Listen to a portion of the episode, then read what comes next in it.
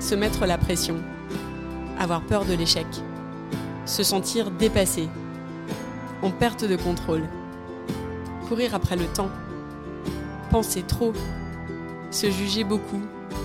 Le perfectionnisme est un piège. Bonjour, je suis Gaëlle, coach certifié et perfectionniste en rémission. À travers ce podcast, je veux vous aider à décrypter les tours que nous joue notre cerveau dans cette course vaine qu'est le perfectionnisme. Ce podcast est publié un vendredi sur deux et disponible sur toutes les plateformes d'écoute. Bonne écoute et bienvenue sur Génération Perfectionniste.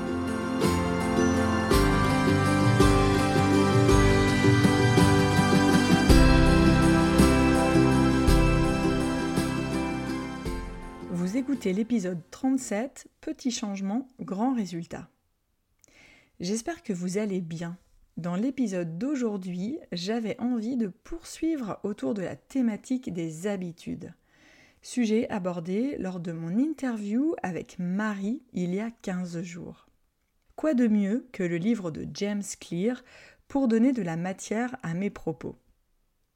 James Clear, c'est l'auteur du livre Atomic Habits, qui a été vendu à plus de 50 millions d'exemplaires et traduit dans 40 langues. Euh, je crois que la version française que j'ai aperçue en librairie il n'y a pas très longtemps s'appelle Un rien peut tout changer. Ce best-seller, c'est une pépite, tant pour sa réflexion que en termes euh, de partage concret et d'exemples que partage l'auteur. Mon idée derrière cet épisode aujourd'hui, c'est de pouvoir vous donner des clés afin de vous aider à optimiser votre potentiel pour pouvoir atteindre des résultats, des objectifs qui vous font envie. Alors, j'ai pas forcément l'habitude de transmettre des méthodes d'organisation dans cet espace. J'estime qu'il n'y a pas forcément de bonnes méthodes et je ne veux surtout pas faire de toutes ces bonnes méthodes de nouvelles injonctions pour mes perfectionnistes qui souvent se mettent déjà pas mal la pression euh, lorsqu'ils se voient faire ou ne pas faire les choses. Dès lors qu'on veut en effet mettre en place une nouvelle habitude et que le perfectionnisme fait partie euh, de notre aventure, euh, le juge intérieur n'est jamais loin et ne manque pas de nous rappeler qu'on n'est encore pas au niveau, euh, qu'on n'en fait pas assez et qu'on a donc probablement un problème qui fait que nous, on n'arrive pas à mettre en place cette habitude.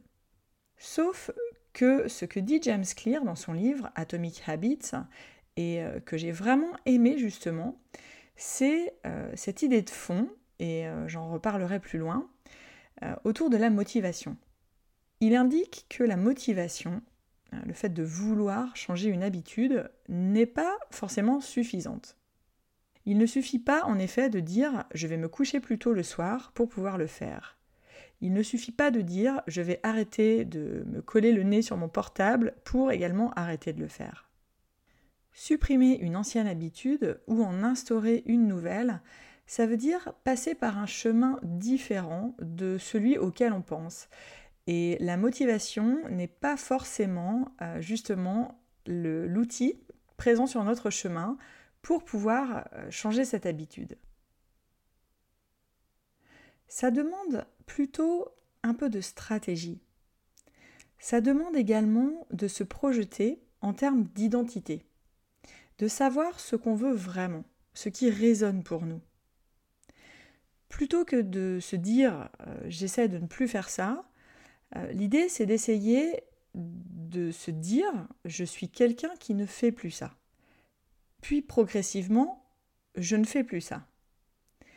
Ou bien par exemple, euh, plutôt que de se dire j'essaie de lire 10 pages chaque soir, on va se dire je suis quelqu'un qui lit 10 pages chaque soir. Et puis progressivement, je lis 10 pages chaque soir. L'approche ici consiste à mettre le focus sur la personne qu'on veut devenir plutôt que sur l'action en elle-même plus on est fier d'un aspect de notre identité, euh, comme l'indique James Clear, et plus on est motivé pour maintenir les habitudes qui y sont associées. l'auteur nous dit qu'il suffit de viser juste 1% d'amélioration pour commencer à progresser. Ce sont les petits changements mis bout à bout qui feront les grands résultats. Dans son livre, il nous propose également quatre étapes pour construire de meilleures habitudes. Quatre étapes caractérisées par quatre adjectifs. Il dit qu'il faut rendre l'habitude évidente, qu'il faut la rendre attractive, il faut qu'elle soit facile et qu'elle soit satisfaisante. Alors, je vous explique ce qu'il entend derrière chacun de ces adjectifs. La première étape, c'est de rendre l'habitude évidente. Pour cela, il explique que la première chose à faire, c'est de faire comme un état des lieux de nos habitudes déjà présentes. Bien souvent, on n'a pas conscience des habitudes déjà en place, et les observer peut déjà être une manière de faire du tri. Comme il le souligne, le portable dans la poche du jean, la télécommande sur le canapé du salon et les bonbons sur le comptoir de la cuisine sont des détails auxquels on ne fait plus attention. Pourtant, leur présence influence probablement fortement nos habitudes. Plus une habitude est devenue automatique, moins on a conscience qu'elle existe. La deuxième idée, que je trouve super intéressante, euh, concerne justement la motivation, dont je parlais tout à l'heure. Pour lui, la motivation est un concept dépassé. Elle n'est pas suffisante pour pouvoir mettre en place une habitude ou euh, changer une mauvaise habitude. On croit souvent qu'il suffit d'être motivé par l'envie d'aller faire du sport pour faire du sport régulièrement. Parfois ça marche, mais pour plein de gens, c'est pas comme ça que ça se passe. Il ne suffit pas d'avoir envie de faire quelque chose, euh, comme par exemple peut-être courir chaque semaine, pour véritablement courir chaque semaine. Dans les faits, on se fixe l'objectif. On se dit, bien sûr, qu'il faut le faire. Et puis vient le moment où il faut y aller. Et alors notre cerveau trouve des tas de raisons afin de nous empêcher d'y aller. Rendre l'habitude évidente, c'est favoriser l'organisation ou l'environnement afin que l'habitude devienne une évidence et que finalement on ne puisse plus y échapper. Si je reprends cet exemple de la course, euh, si pour vous il est difficile d'aller courir, vous pouvez commencer par mettre cette habitude bien en évidence dans votre agenda. Bloquez le temps et choisissez l'endroit où vous irez courir. Formulez clairement quand et où on va faire telle action, c'est rendre notre projet clair et réaliste. Vous pouvez également associer cette habitude à une autre qui est déjà en place. Moi, par exemple, alors ça a changé récemment parce que mon emploi du temps a changé, euh, mais il y a encore pas très longtemps, j'avais pour habitude d'emmener mon fils à la natation chaque mercredi après-midi et de l'attendre pendant une heure. J'ai décidé il y a plusieurs mois que ce serait mon moment pour aller courir. Chaque mercredi, qu'il vente, qu'il pleuve ou qu'il fasse chaud, euh, j'ai mes baskets et ma tenue pour courir pendant que lui est à son cours de natation. C'est ça aussi, rendre l'habitude évidente. En gros, ça veut dire j'ai pas le choix. Quand mon fils a du sport, j'ai du sport. C'est une évidence et ça tient presque comme une règle. Ensuite, James Clear nous parle de rendre l'habitude attractive. L'idée, c'est en effet de rendre cette habitude irrésistible, à tel point que notre cerveau va avoir énormément de mal à y échapper. Pour cela, on va pouvoir associer l'habitude simultanément à quelque chose qu'on aime déjà faire.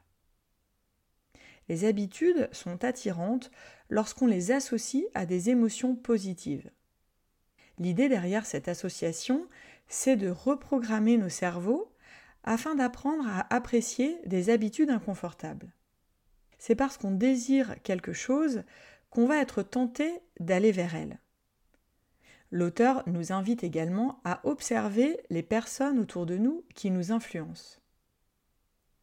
Souvent, nous agissons en miroir au comportement de nos proches, du plus grand nombre, ou de ceux qui ont plus de pouvoir que nous. Nos amis, notre famille et les groupes au sein desquels on évolue influencent donc nos habitudes. En avoir conscience, c'est une étape clé pour comprendre nos mécanismes. Troisième étape, il faut que cette habitude soit facile. Pour cela, il nous conseille de sortir du format du tout ou rien et de favoriser la pratique, les tests. Mieux vaut essayer une nouvelle habitude sur une courte durée et de façon douce et régulière que d'espérer instaurer un changement de taille en une fois. Les changements prennent du temps. On doit se donner la permission de faire des erreurs. Quelques ratés n'auront pas d'impact considérable sur nos habitudes de long terme. Mieux vaut faire des petits essais, pas à pas. Un environnement facile implique aussi de mettre à distance les mauvaises habitudes. Si vous procrastinez devant votre téléphone à chaque fois que vous devez vous poser devant une tâche difficile, prévoyez peut-être de mettre votre portable en silencieux dans un tiroir, dans une autre pièce de la maison. Ça peut sembler un peu extrême, mais bien souvent, la volonté ne suffit pas si vous l'avez à portée de main. Testez, éloignez-le, votre cerveau vous remerciera. Enfin, dernière proposition de James Clear, il propose de rendre cette habitude satisfaisante. Alors, qu'est-ce que ça veut dire? Les émotions positives nous permettent de cultiver les habitudes, on l'a vu tout à l'heure. Ce qu'il propose ici, c'est de mettre en place un système de récompense face à chaque habitude mise en place. Pour cela, deux idées. La première, c'est le Habit Tracker, un tableau de suivi mensuel où vous allez lister sur la colonne de gauche euh, toutes les habitudes que vous souhaitez instaurer dans votre quotidien, afin que vous puissiez cocher les jours où vous avez réussi à atteindre votre objectif. L'habitude peut être de tout ordre. Ça peut être par exemple se lever 10 euh, minutes plus tôt chaque matin ou bien euh, faire 15 minutes de yoga, ou encore euh, lire 5 pages, ou boire euh, un litre d'eau par jour. Peu importe. Ce processus a deux effets. Il permet chaque soir de cocher une case. Et ça, notre cerveau adore ça. Il permet aussi de prendre de la hauteur en fin de mois et de voir ce qui a été fait. Parce que souvent, on a l'impression qu'on ne fait rien notre cerveau noircit le tableau, alors que là, eh bien, on a une idée plutôt réaliste des choses. On voit le nombre de fois par mois où on a réussi à se lever 5 minutes plus tôt. Et là encore, l'idée, c'est pas euh, de voir le verre à moitié vide, mais plutôt de réaliser que chaque mois, eh bien, il y a un certain nombre de fois où on réussit à euh, atteindre ces mini-objectifs qu'on s'est fixés. Alors que bien souvent, notre cerveau, lui, il nous raconte une toute autre histoire, nous faisant croire que ça ne marche jamais et que tout ce qu'on souhaite mettre en place ne fonctionne pas. La deuxième idée autour de la récompense, c'est d'avoir un accountability partner. Alors, il s'agit d'une personne avec qui on fait équipe, à qui on va rendre compte de nos avancées ce qui nous permet d'avoir en fait euh, une deadline, d'avoir quelqu'un qui nous suive et qui nous encourage dans la mise en place de ces changements. Je sais que c'est quelque chose qu'on a mis en place avec euh, plusieurs amis coachs. Euh, chaque lundi, on fait un point ensemble pour justement voir un petit peu où en est chacune dans certaines choses qu'elle veut instaurer dans son quotidien ou dans certains objectifs qu'elle veut se fixer le fait d'avoir un groupe et de pouvoir en fin de semaine euh, partager ensemble ce qui a marché et ce qui n'a pas marché, eh bien ça permet vraiment d'acter le fait d'avoir fait des choses, ou au moins d'avoir essayé. Je ne peux que vous encourager à tester certains des conseils de James Clear.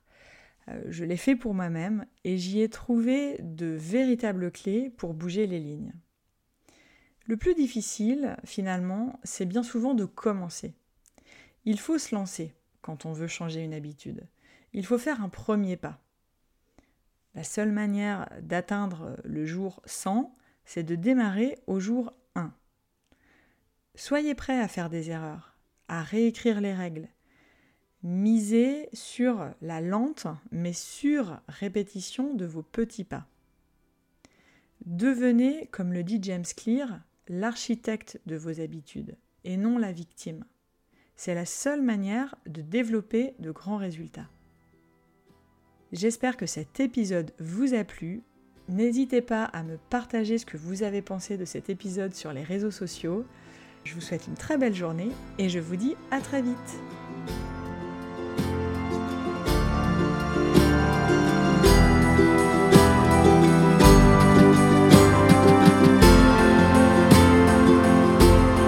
J'espère que cet épisode vous a plu. Si c'est le cas, je vous invite à le partager autour de vous, à me laisser un commentaire ou un avis. Un avis 5 étoiles, c'est ce qui permettra de toucher et d'aider un plus grand nombre. Et ce sera vraiment un soutien très précieux que vous pourrez m'apporter dans ce projet. Vous trouverez tous les éléments dont je parle dans les notes de l'épisode. Vous pouvez également me suivre sur Instagram, sur le compte Génération Perfectionniste. Enfin, si vous avez le sentiment que le perfectionnisme prend trop de place et qu'il vous éloigne de la vie à laquelle vous aspirez vraiment, le coaching peut répondre à ce besoin. Vous pouvez me contacter et je me ferai un plaisir de vous aider.